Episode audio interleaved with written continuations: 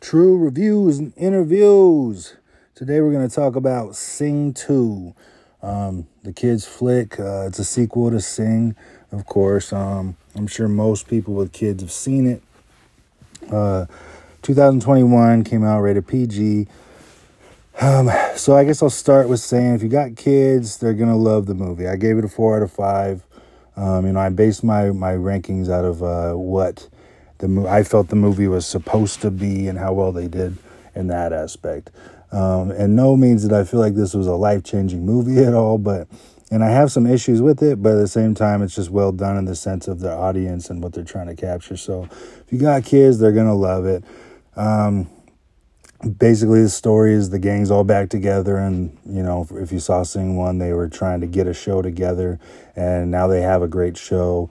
Um, they're killing it in their hometown, selling out every night, but, you know, they want to go bigger. And so uh, Moon, the, the little fluffy guy, I think he's a koala bear, um, wants to, you know, take it to the big times. And he's told um, his show is great for where it is, but he, they're not good enough for the big times. Well, he's not standing for that, so he wants to go. Um, to me, it seems like uh, fictional Las Vegas. I believe that's what it, what it was supposed to be, so...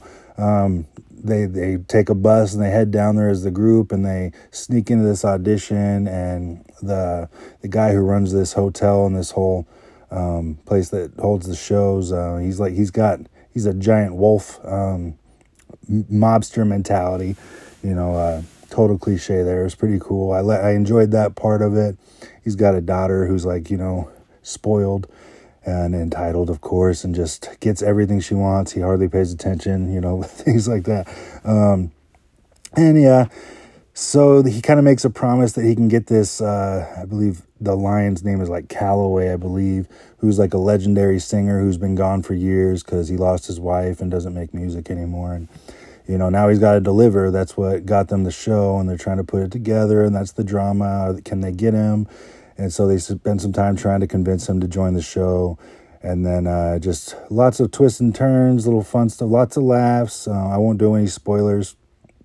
Um, the issue I guess I always have with the, the movie is they just, they, they took animal characters and had them walking around and they're singing already famous songs. So it's like you can't miss with that kind of production. The kids just love it because they already know the songs. And you just got animals dancing and singing things that your kids are already... have memorized. So my my daughter wanted the the soundtrack uh, before the movie so she can get familiar with the songs even more so before, and that made her like, love the movie even more. So it's they, they're just making money and money and money off of us from that one. So uh, enjoy. Um, I think that's all the notes I really had. I don't want to put any spoilers in there.